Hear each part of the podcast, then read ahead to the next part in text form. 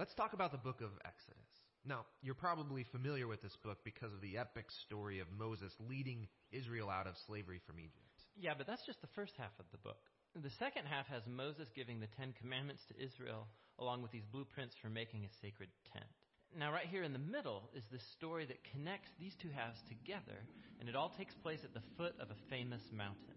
Okay, so let's start back at the beginning. So, the first thing we have to remember is we're continuing the story from Genesis. Yeah, in Genesis, God promised Abraham that through his family, all the nations of the earth will be blessed. And Genesis ends with Abraham's family down in Egypt. When Exodus begins, 400 years have passed. The family grows and becomes the people group now called Israel. But there's this huge problem because the Israelites are enslaved to this king of the Egyptians, a guy called Pharaoh. This guy is really bad news. Yeah, horrible. He, he disregards their humanity, he brutally enslaves them, and he even orders that all of the Israelite sons should be killed by throwing them into the Nile River. He wants to wipe these people out.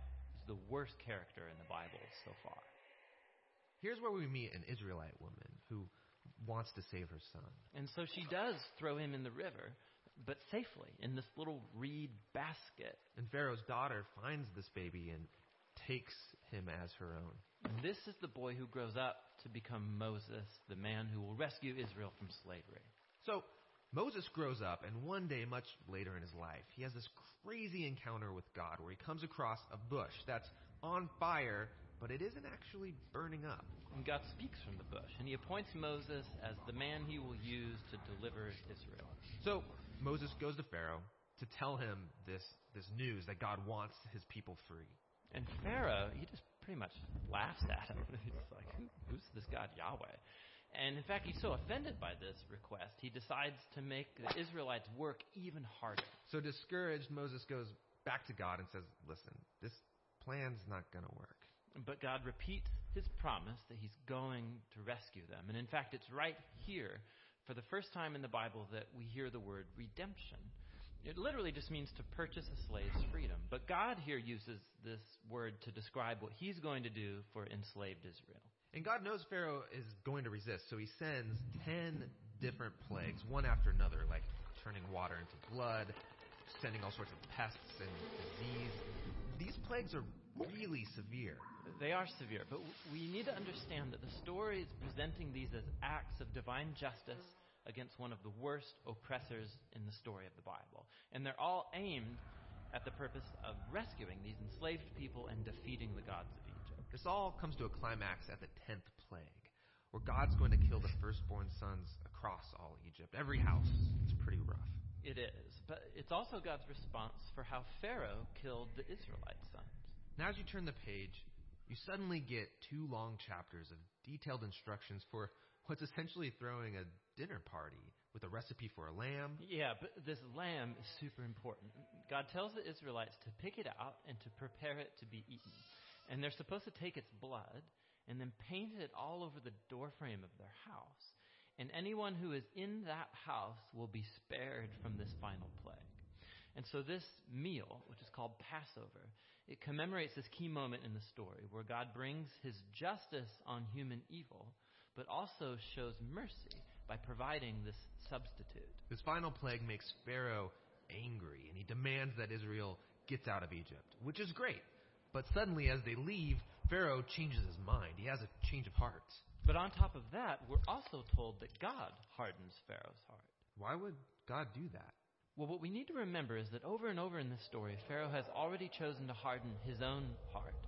And so at this point, Pharaoh, he's not just evil, he's become monstrously evil. Even his own advisors think that he has gone way too far. And so, how is God supposed to deal with such an extreme form of evil? And what we see in this story is that God uses his power to lure evil into its own destruction. Pharaoh and his army are destroyed in the Red Sea as Israel passes into freedom. And after this, we find the very first song of worship in the Bible as people praise God for redeeming them. And it's in this story that the word salvation is also used for the first time, which means simply to be rescued from danger. Now that they're saved, you would think that everything should be great, but the story quickly turns. The Israelites start wandering in the desert. They're tired, hungry, lost. And you start to wonder what's God doing? what were they saved for? And we learn the answer to that question in the very next story, which ties the two parts of this whole book together.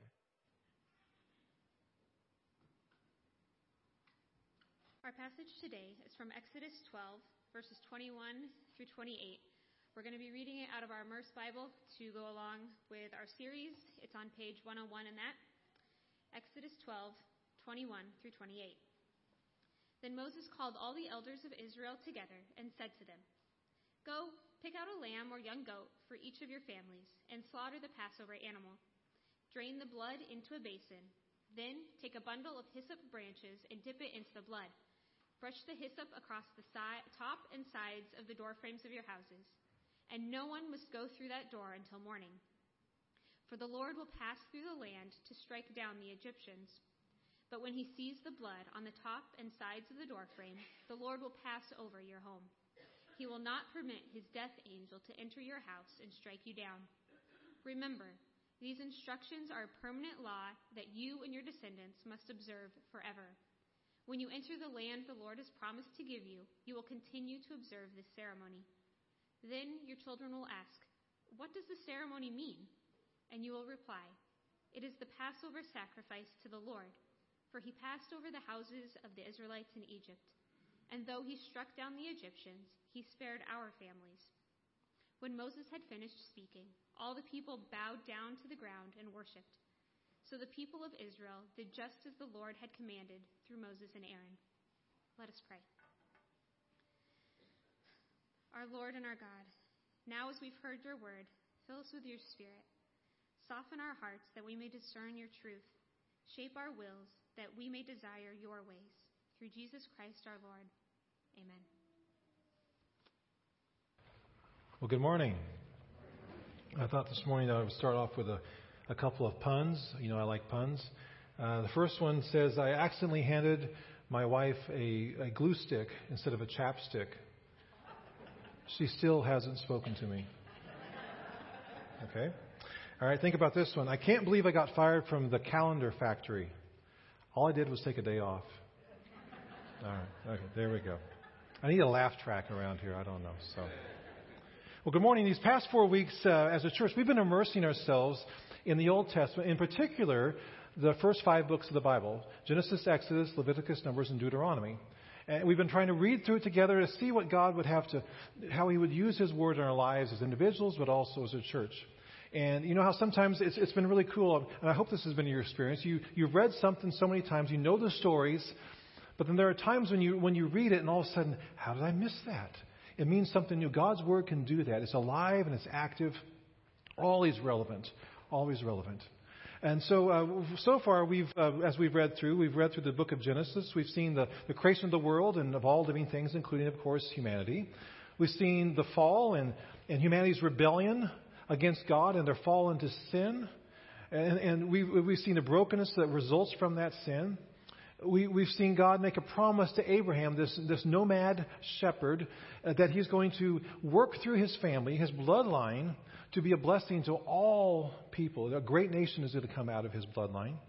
And we've seen how God worked in and through the life of Joseph, this, this young man uh, and, and, how God turned what was meant to be evil into good and took what was meant to harm and turned it into blessing.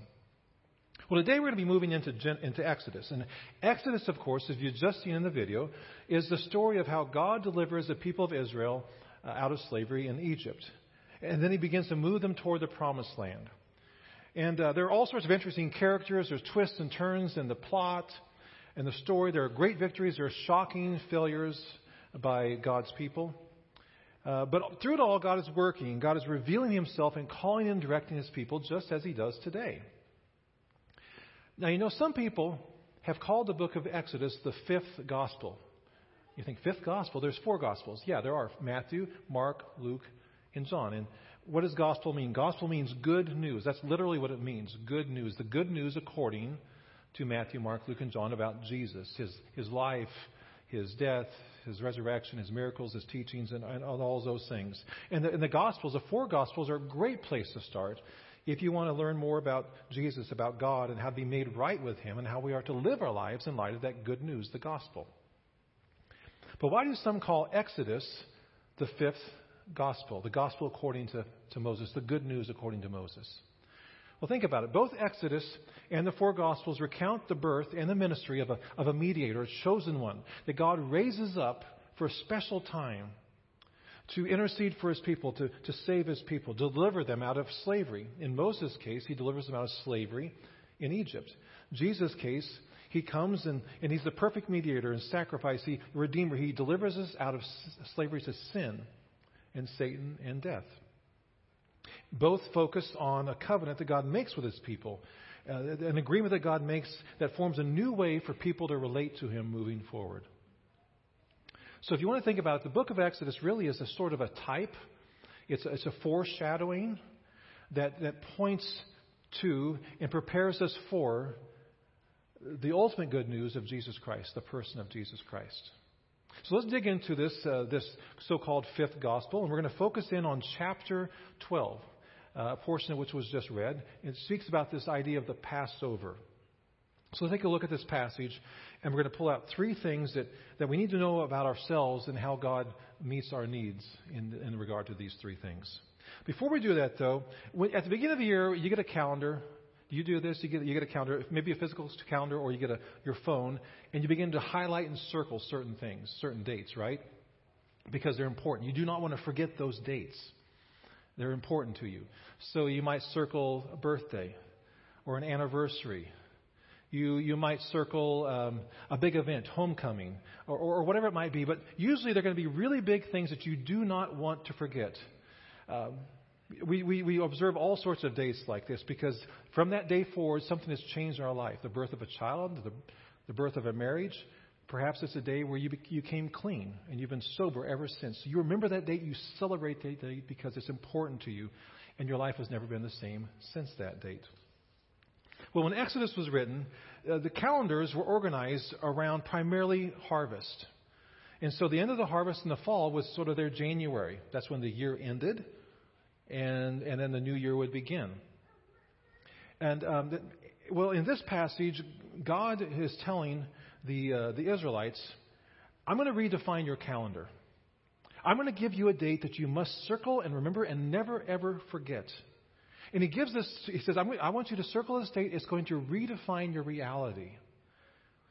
And, and it becomes because as human beings, we need a new beginning. We need a new orientation to God. Take a look at this in, uh, in chapter 12, the first two verses. These are kind of bookends to this. The Lord gave the following instructions to Moses and Aaron. From now on, this month will be the first month of the year for you.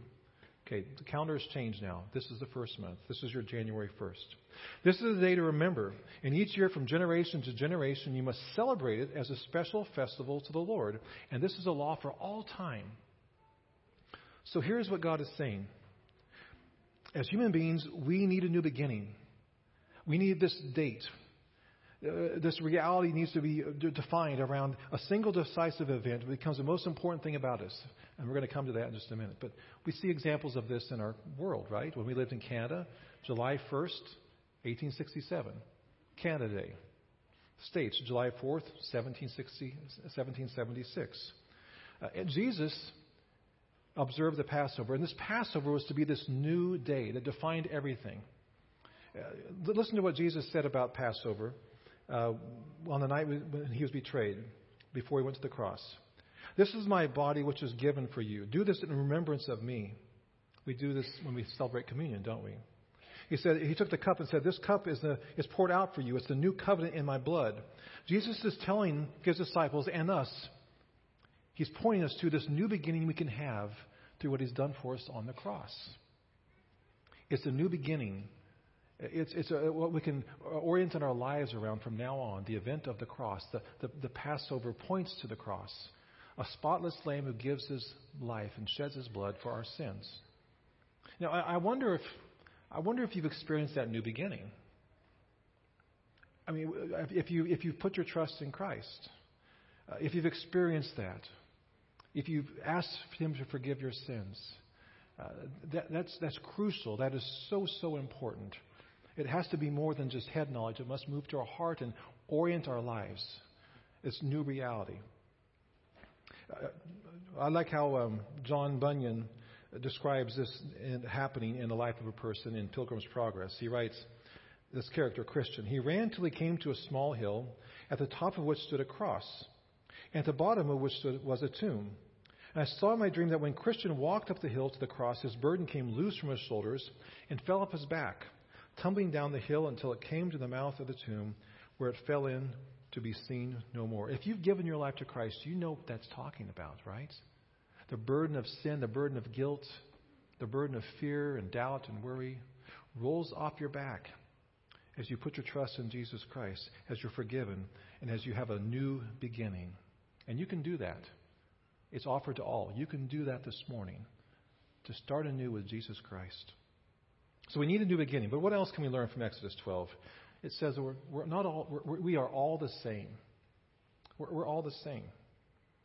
Now, if you if you watch movies, you'll know the formula that usually works like that. There's a there's a good guy, good gal, or a bad guy, right? And um, the good guy typically isn't perfect because we need to be able to relate to them. They have their kind of flaws or weakness, of Achilles heel, but they're basically a good guy, somebody we like. They're they're likable. And the bad guy usually isn't 100% evil. I mean, um, but it's clear that one is basically good and one is basically the villain. That's the way these stories tend to work. Well, to this point, Exodus has been setting this up. To this point in the story, Israel is, is seen as the, the good guys. Egypt, they are the bad guys. Pharaoh, especially. Israel is this nation that has been chosen by God, and Egypt is the oppressor and keeps them in slavery. Pharaoh refuses to let them go. He keeps making life harder for them. Well, what's interesting is there's a twist, and you have to look for it, but there's a twist here. God levels the playing field. God is about to judge Egypt finally and decisively. Listen to what God is, says about this. It's from Exodus 11. At midnight tonight, I will pass through the heart of Egypt, and all the firstborn sons will die in every family in Egypt, from the oldest son of Pharaoh, who sits on his throne, to the oldest son of his lowliest servant girl, who grinds the flour. And even the firstborn of all livestock will die. And then a loud wail will rise throughout the land of Egypt, and a wail like no one has ever heard before or will ever hear again. And so we're thinking, okay, this is good. The bad guy is going to get what's coming to him, right? That's what you look for in a movie. You want that point where the bad guy finally gets what's coming to him, and the good guy triumphs. But what's interesting is what God says to them. He tells them to take certain steps to prepare themselves. And if they do this, they'll be spared. Listen to this um, Exodus 12. When I see the blood, this is the blood of the Lamb smeared over the doors. When I see the blood, I will pass over you. This plague of death will not touch you when I strike the land of Egypt. So, what happens if an Israelite forgets to do this, doesn't do this? Well, they'll die, right? And is that going to happen because God needs directions? Because God's confused? All these houses look alike. I don't know who's Israelite and who's Egyptian. Is that why He asked them to do this blood of the Lamb? No. Listen to this. The point is this this is from a book, Exodus, for you. The Israelites deserve the judgment of death just as much as the Egyptians. If this was simply a story of political liberation, then Israel would be the innocent victims. They wouldn't need to fear judgment. But the truth is, is that they were sinners deserving of death.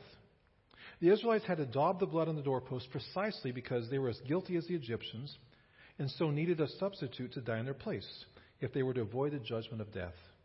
The blood is daubed around the doors not because God cannot tell who is inside the house, but because He can. He knows there are sinners inside. The Israelites are not saved because they are righteous. They are saved because of the blood of the Lamb. You see, we are all the same. We've all sinned. We all fall short of God's glory. The Bible says there is none righteous, not one. And therefore, there is no room for pride toward anybody else because we've all been corrupted by sin and by living in a broken and fallen world. Years ago, a pastor traveled to Ecuador and he was struck by, by what he saw, just the, the conditions that the, the Quechua Indians were living in, um, and, and just disease and disfigured bodies and bugs and stench and people living in a hole in the ground, calling it a house, uh, eating rotten food, drinking spoiled water, and they didn't know it. Why? Because everybody around them lived that way. That's all they knew. They had never been given a picture of what it meant to be a genuinely healthy human being. They did not know what a truly abundant life looked like. That's our problem as human beings. It's the reason we can tend to think of ourselves as, you know, pretty good people. Not perfect, but better than most. I mean, sure, Christ died for us, but he really died for them. But we all deserve judgment. That's why God is always right when he judges sin. And nobody is going to be able to argue on the day of judgment that God got it wrong, that God is judged wrongly. But there's hope. There's hope for us. There's hope for us in the deliverance that Jesus Christ offers, the spotless and perfect Lamb of God. And we can run to him because there is grace for all who humble themselves, who confess their need, who throw themselves on his mercy. So we need a new beginning. We're all the same. And then finally, and we've alluded to this, we need a substitute. We need someone to stand in the gap for us, an advocate. So in the first few verses of, of Exodus 12, um, God gives very specific instructions about how the people of Israel are supposed to observe the Passover. They're to take a lamb, spotless and, and, and without blemish, and at twilight, at the appointed hour, they're all supposed to slaughter their lambs and then spread the blood over the doors. Eh, why does this have to happen? Well, it has to do with what happens later that night. We continue the story. Verse 29 And that night at midnight, the Lord struck down all the firstborn sons in the land of Egypt, from the firstborn son of Pharaoh, who sat on his throne, to the firstborn son of the prisoner in the dungeon, and even the firstborn of their livestock were killed. So the only ones who were spared were the ones with the blood of the Lamb covering their doorpost. The Lamb took their place. The Lamb was their substitute.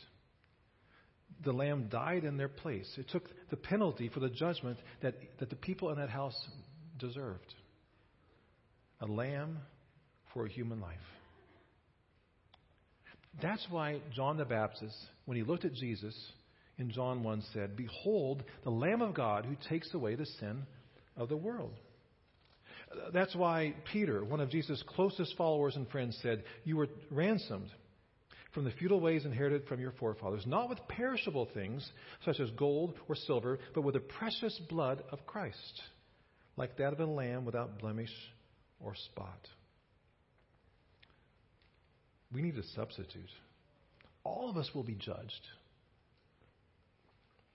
The only question is whether somebody has paid for the penalty for us. Somebody has given their life in our place. Somebody has done for us what we cannot and can never do for ourselves. And God does this for us. He did it for the Israelites through the lambs who were killed and the blood shed. And it pointed to the ultimate perfect Lamb of Jesus Christ. And He does this for us out of love and out of compassion and out of mercy. Not because he has to, but because he loves us. Because he, he loves us. And our simple response is simply to say yes. To say yes to the gift. To say yes to his sacrifice. To say thank you. To put our trust in Jesus Christ, the perfect and spotless Lamb, because we truly all need a new beginning. And we truly all are the same. We all fall short. But the good news of the gospel, the good news, is that God has provided a substitute, a sacrifice, a way for us to be made right with Him, motivated purely out of love. Let's pray. Father, we thank you for your love for us. We are grateful um, for your word. And we thank you, Lord, for um, the fact that when we put our trust in Jesus Christ and his shed blood for us on the cross, that when, when death comes, that it'll, it'll pass over us in the sense that it won't be the final word. We'll, we'll live forever with you. That we will no longer be slaves to Satan, sin, or death, but we can be made right with you. We thank you for your perfect and beautiful plan that we see working itself out in Scripture, your redemptive plan. And we thank you for, for loving us, Lord, and for doing for us what we cannot do for ourselves. You made a way. You made us righteous in your sight. So, Lord, we trust in you.